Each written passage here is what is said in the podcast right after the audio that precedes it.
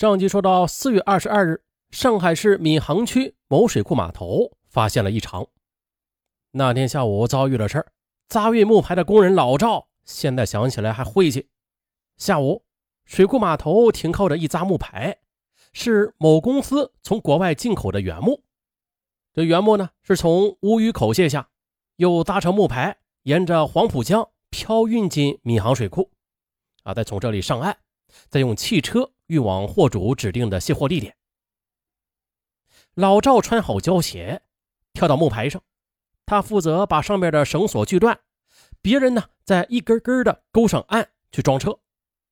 这木牌是双层捆扎的，老赵就发现浮起的面上挂了两个鼓鼓囊囊的包裹。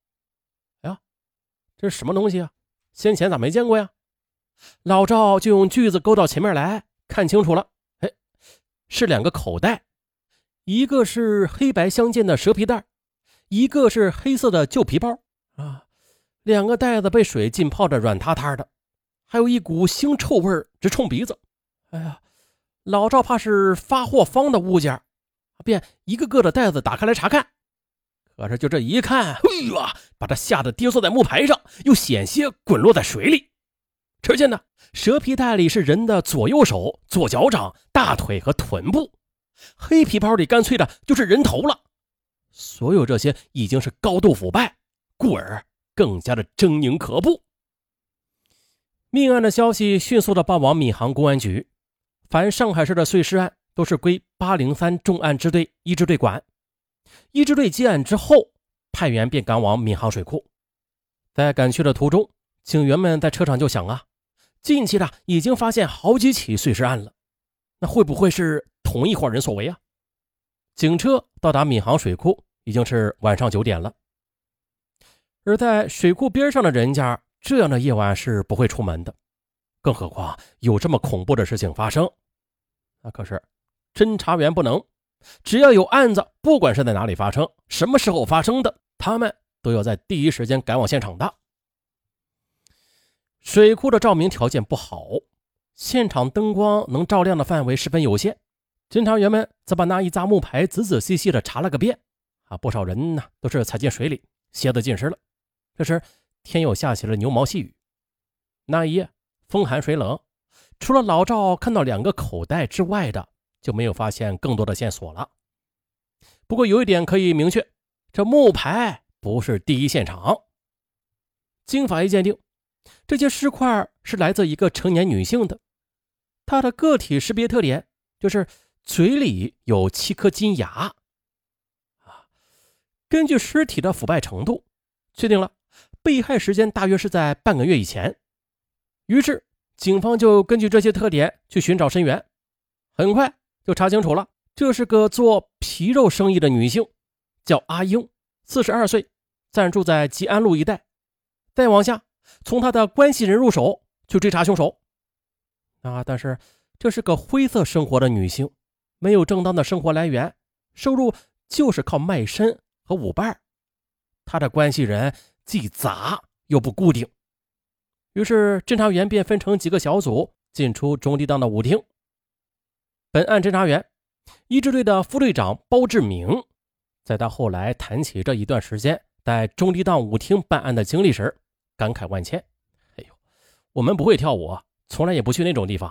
舞厅灯光那么暗，人又那么乱，进去之后很不习惯，很不舒服的。哎，当然了，不舒服归不舒服，这案子总要办的嘛。接着呢，查出了几个值得怀疑的嫌疑人之后，审讯调查下来，可是又一一的否掉了，就连查清他的大致死亡时间也是费了九牛二虎之力，不由从中也是暴露出了。警方对失踪人口的管理还是个弱点，不过也有好消息。比较有用的线索是，有人看见阿英在八日下午跟上一个男人走了，那个男人开着一辆红色的摩托车。再从阿英的关系人中调查了，说有个外号叫做“弹弓”的男人，他就有着同样颜色的摩托车。深入查下去，发现了弹弓在那一段时间是在外地的，没有作案时间。啊，到底谁是杀人凶手？又是在什么地方杀人分尸的？四月底五月初，本案陷入了僵局，五月七日傍晚，刑侦科的法医主任王德明在金山县出坝一个现场，正在往回赶呢。突然的，又接到副所长陈连康的电话：“先不要回单位，徐汇还有一个现场，赶到那边去吧。”现场警车便拉响警报，直奔徐汇区某新村。这是一幢老式的公房，而公房的外边有一个专排粪便的下水道，而为了清污方便的。院里还有一个常年盖着铁盖的窖井。啊，今日里，本楼住户发现窖井的盖子被什么东西顶起来了，还有一股非常难闻的腐臭味于是便报告管理部门来清理。当天下午，房管工人到了，揭开井盖一看，嚯，这粪便污水上边浮着好多碎肉。哎呀，居民楼里哪来这么多碎肉啊？房管工人心里不踏实。就打电话给公安局，让他们来看看这是什么肉。若是动物肉，你们走人，我们打扫；若不是动物肉，那我们走人，你们来收拾吧。王德明法医和他的同事不嫌脏臭，一块块的将那些碎肉打捞上来。这肉块大多是三乘五公分和二乘三公分那么大，就同麻将牌、乒乓球的大小差不多的。凭着过硬的专业知识以及多年的实践经验，仅凭肉眼观察，王法医就得出了最初的判断：没错，这就是人体组织。因为人的脂肪是黄色的，而动物则是白色的。在接下来的继续打捞中，警方又发现了两块对个体识别极为重要的东西：耳廓和睾丸。啊，这是人，已经确定无疑了。而且进一步确定出来了是男人，从皮肤弹性和毛发的发育上也可以判断出这是名成年男子。人，男人，成年男子，这一结论在半个小时之内就得出了。当然了，为了保险起见，还需将这两百多块肉拿回到刑科所做进一步的检验，啊，譬如化验死者的血型什么的。这一起重大杀人碎尸案当即立案了。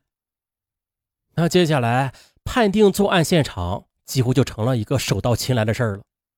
接着，从房管所取来图纸上看，发现了这个下水道啊，它只管本楼的一个单元门，六层的十二户住户的厕所马桶啊，十二户，一家一家的去查看访问，这工作呢也做得过来，大大的好过前些日子大海捞针。啊，这下有戏了。侦查员们兴奋起来。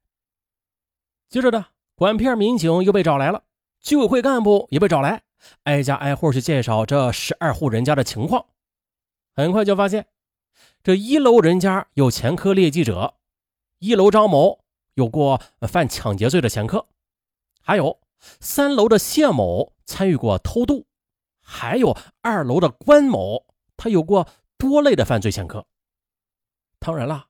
按照眼下的作案规律吧，即便是没有前科的劣迹人员，初犯也可能犯下杀人重罪的。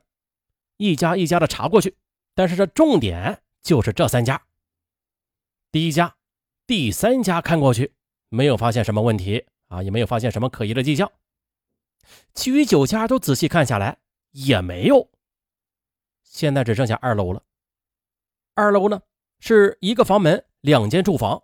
住了关姓兄弟两家，大哥在外开出租车，还没收车呢。此时嫂子和孩子在家，弟弟关维住的房门是紧锁的。